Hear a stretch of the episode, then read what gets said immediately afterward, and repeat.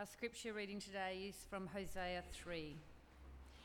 And the Lord said to me, Go again, love a woman who is loved by another man and is an adulteress, even as the Lord loves the children of Israel, though they turn to other gods and love cakes of raisins. So I bought her for fifteen shekels of silver, and a homer and a lethech of barley. And I said to her, You must dwell as mine for many days. You shall not play the whore or belong to another man. So will I be also be to you. For the children of Israel shall dwell many days without king or prince, without sacrifice or pillar, without ephod or household gods. Afterward, the children of Israel shall return and seek the Lord their God, and David their king, and they shall come in fear to the Lord and to his goodness in the latter days. This is the word of God.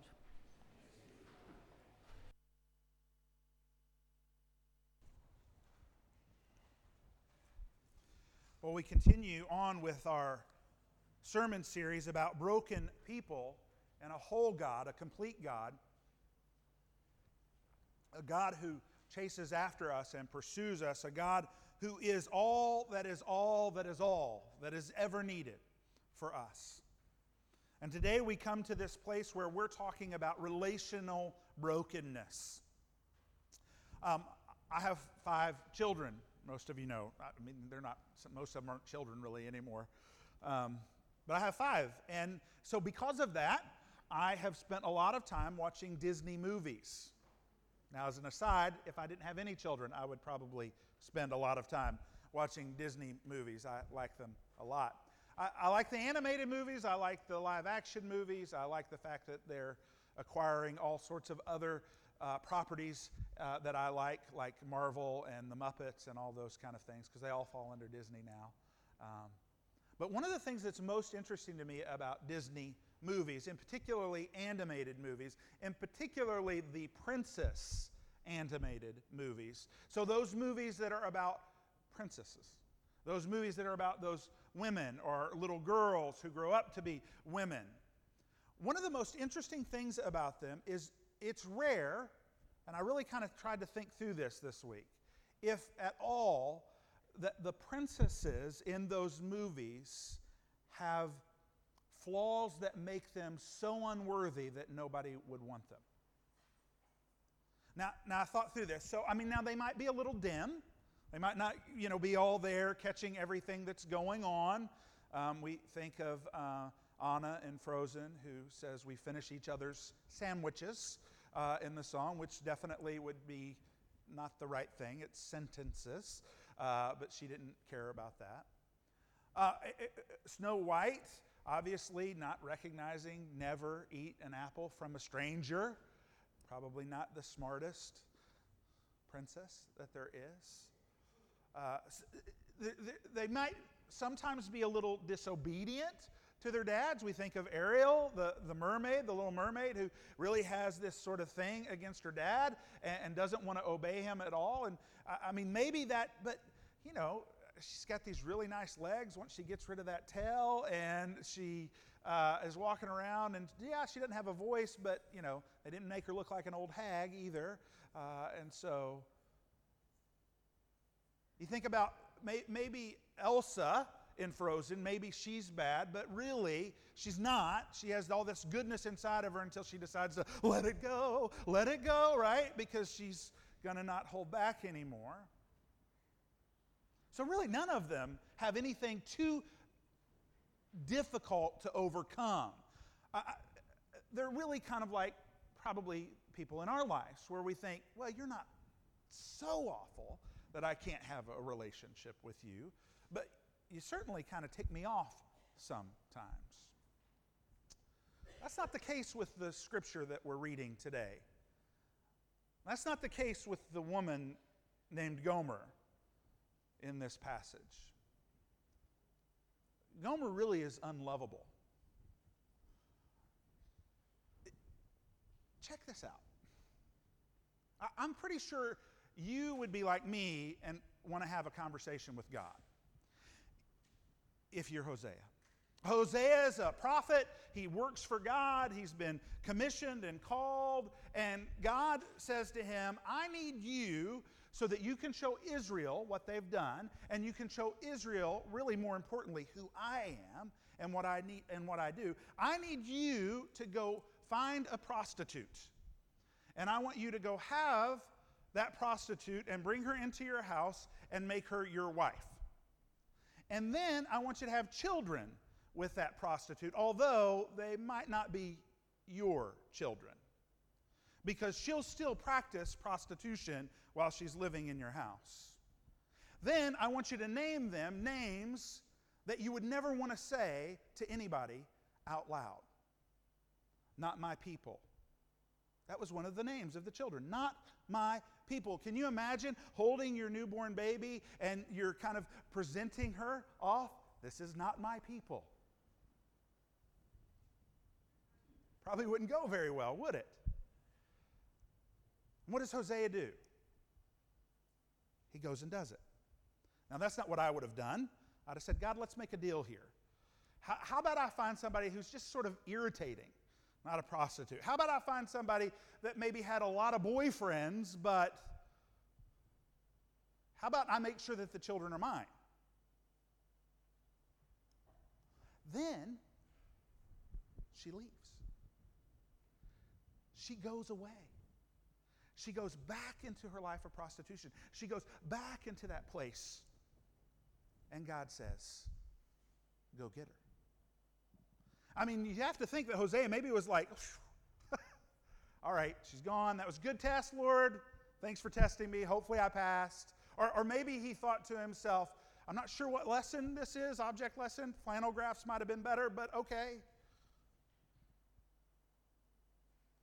And he goes. And not only does he go and get her and bring her home, he goes and he pays money for her. I mean, really, it's an amazing story of pursuit. And in that chapter 3 that Jane read for us, we recognize that what God is saying is that Israel, this is you. You are Gomer, and I am Hosea. I am coming for you. I am moving towards you. That I am pursuing you with all unconditional, steadfast love. That I can't help but get enough of you.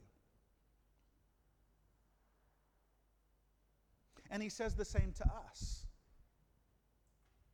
He actually looks out at us and he says to us, I love you. I have steadfast, faithful love for you, that I am coming for you. And I have bought you. I have paid for you. And not in some sort of acquiescence, not in some sort of, well, if that's how much she costs, then I'll take it but in a I will give anything for you to have you back. When we read this story, when we hear of this movement, we should be captured and caught because God is saying there is nothing you can do that will stop my pursuit of you. And there's nothing about you that would make me want to pursue you outside of the fact that I have chosen to pursue you. That I'm the one who has called you by name. That I'm the one who has built you and recognized you, created you, and made you. That I know all of who you are.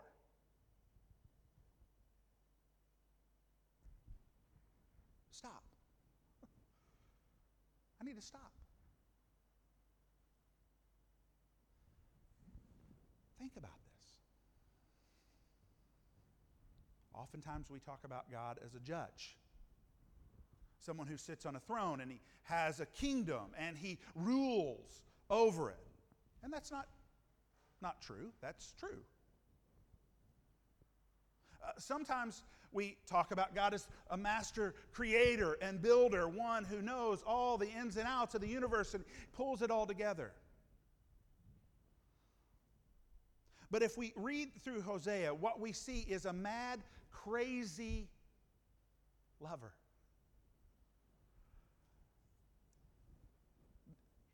Do you have a relationship in your life at some point where you did something really stupid for somebody that you loved? That somebody would look at you and go, Really? Why would you do that? That's out of the norm. My friend Jud Wilhite, who's a pastor in the States, wrote a book about the book of Hosea, and it's really great. And he talks about his relationship with his wife, Lori, and how he would do these stupid things like drive 14 hours because they lived in a different city overnight so that he could be with her for 14 hours and then turn around and drive back 14 hours in order to be back at work. That's not smart. But love caused him to do that. He talks about the fact that he would go around and get all his change because he would spend basically what he made that week in long distance calls. This was before, you know, you had free cell phone long distance and all that. You kids will never know that pain. And he would talk about rolling dimes and quarters and pennies so that he could pay the phone bill that was going to come up that would be like 500, 600, 700 dollars of money he really didn't have. Why? Just so he could hear a little minute thing about Lori's life. You could get an iPhone almost for that now. That's crazy. And think about that too. He was on, you know, like a landline and basically had to walk around like this talking to her. He couldn't go anywhere else, couldn't do anything else. He had to be attached. That's really crazy. That's the God that we see here in Hosea. A God who will do what? What do you mean? This person who's so far away, this person who does not deserve love, that we would look at and go, does not deserve love. That's the person that you want to pursue? And oftentimes, what we'll do as well is we'll say, well, I'm probably like Hosea, really. I'm not like Gomer. Right? But the reality is, we are like Gomer. We're like Gomer in that we get called to something, we get moved to something, and yet this thing over here looks so much better to us that we follow it and move. Don't you think that Hosea said, I'm not sure why this relational brokenness is going to bring you glory? I'm not sure why this relational brokenness is going to give you any honor, God. I'm not sure that this lesson is really worth telling in this way.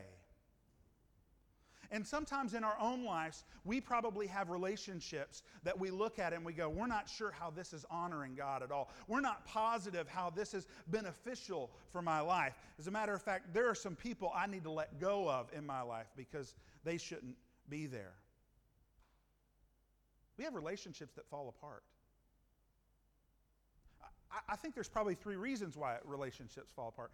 Some are practical, practical reasons why they fall apart. So, for instance, oh, I don't know, maybe God has decided that it's good for your family to move halfway around the world to another hemisphere, and you don't talk to people that you used to talk to anymore. And you text them because you can, but they don't respond. And you email them because you can, and they don't respond. And you Skype them, and they don't answer and you think to yourself, man, I really thought that was a good friendship. But life's busy, and it's 12 or 13 hours difference. So when it's noon for me, it's midnight or 1 for them. That's pretty rude of me to call it 1. Or they call me at 8 in the morning for them, and it's 8 at night for me, and I'm in bed by then because I'm tired. and the emails get further and further between because life is busy and things happen. And even though you might feel like you've been pursuing, you also stop. And so practically things happen. You move away. You were in a job with somebody, and at that job, you were great friends and you used to do lunch together every time, and then you leave that job. So there's practical reasons why relationships end just proximity and location and time. There's also apathy, though. Apathy is another reason why relationships end. For some reason within our minds, those relationships that were so important at some point, we become apathetic to them because there are other relationships maybe we want to pursue, or there are other things that we want to be involved in, or there's other things that take place. Maybe sport for our children become more and more important. And so there were times that we used to be able to hang out with people that now we don't. But that's okay because doing sport with my children is more important than this. And so we just begin to have apathy towards it. We begin to think that that relationship, while it was important, is not that important anymore, and I just shouldn't care. I think probably more telling for all of us is this is conflict. Conflict creeps in to relationships, that disagreements arise, a misunderstanding takes place. And instead of walking together within that conflict, we allow it to build a wall between us to where we say, well, we're just never going to agree on this, and we can't agree to disagree, so it's probably better for us to go our separate ways. That there's no reason to pursue this relationship anymore. And so when we look at Hosea and Gomer and this broken relationship where Hosea clearly is saying, I'm not sure this is the best way for you to receive glory. What God is saying is, it is the exact way that I'm going to receive glory because it is me telling the story of who I am as a God who pursues, pursues relentlessly for you as my beloved that says there's nothing practical about it, that I will never have apathy towards you, and there is no conflict that I will not overcome to get to you.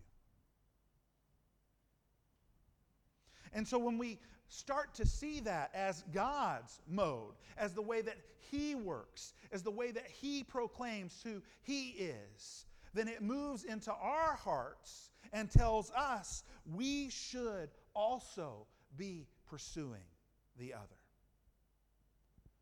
We should be moving in directions towards one another, finding out and stepping in, practically moving closer to one another.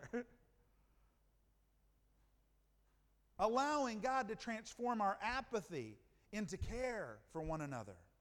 And every time, and listen, there will be conflict.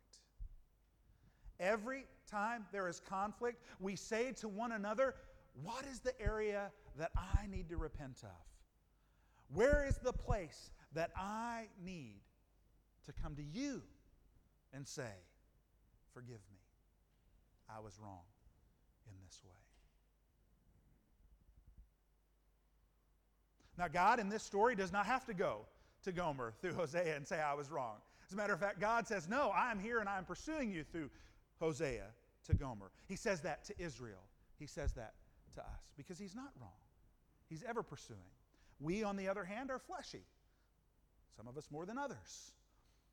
And we have to be able to say, Where have I been wrong?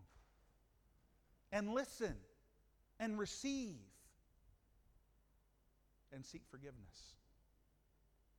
In order to why? To have relationship grow. Because Ephesians 2 tells us that Christ on the cross put to death hostility, that it no longer exists, and so that we are made for Him and for one another. We are built for relationship. But more than just being pursuing of the other, we have to be able to be pursued. One of the interesting things about Hosea uh, uh, and the story is that Gomer comes in and then she leaves. And she has to then be pursued. Now, she really doesn't want to be pursued. And our hearts often don't want to be pursued. Our hearts often want to go to a place where we say we can figure this out on our own. We're strong enough and smart enough and good looking enough that we can make this happen. We don't need any help from anybody else. We don't need relationship from anybody else. We can be on our own in this. But the simple fact is is that's relationally broken and God seeks to bring glory in that because when we recognize that we can't do it on our own. That in fact, He has built us together as a body in order to care for one another, in order to be for one another. Then we can rest in the place of being pursued. Too often we think that we're unworthy of being pursued. Don't you think Gomer probably felt that way? As she left and ran back to prostitution, don't you think that she thought, I'm just doing what's better for the kids and for Hosea? And what God, through Hosea, is saying is, You are worth it. You are worthy of being pursued. Stop believing the lie that gets told to you from your heart through Satan. Yes, Satan. Who whispers in your ear and says, mm, You're not good enough. You're not right enough. You've not done the good things.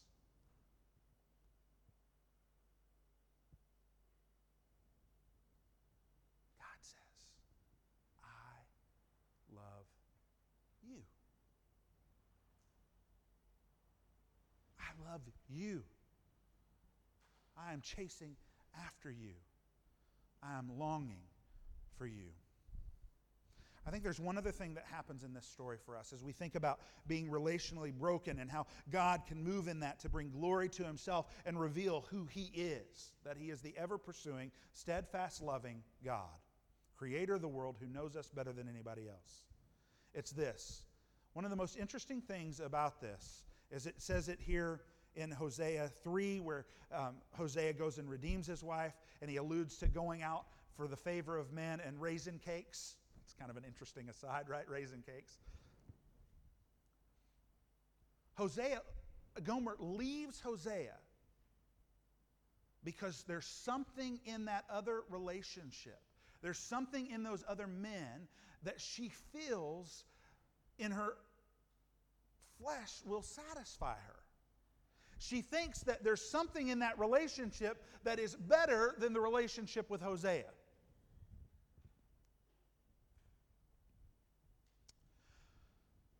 Sometimes in our lives, we will elevate a relationship higher than it should be.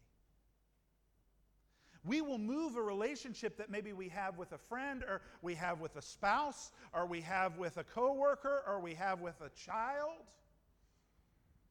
and we will raise it higher than our relationship with God. We won't recognize it at first. Oftentimes, they're good relationships. Why would you raise a bad relationship, right? Like, oftentimes, it's a relationship that builds us up and gives us encouragement and brings joy to our life. And we come to a place, and I'm going to quote a movie here that's probably so old, most of you, I mean, so old or so new. And Jerry Maguire, where he says, to her or she says to him, I can't even remember because it's so disgusting, You complete me.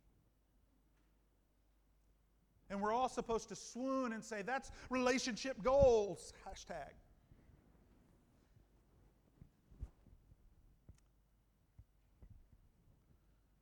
We do that as sick as we think it sounds and we see, there's a relationship sometimes that we will elevate to a place where it takes the place of God in our lives. And that relationship becomes an idol, just like Gomer does here, where she runs away because there's something in there. And so I would say to you now,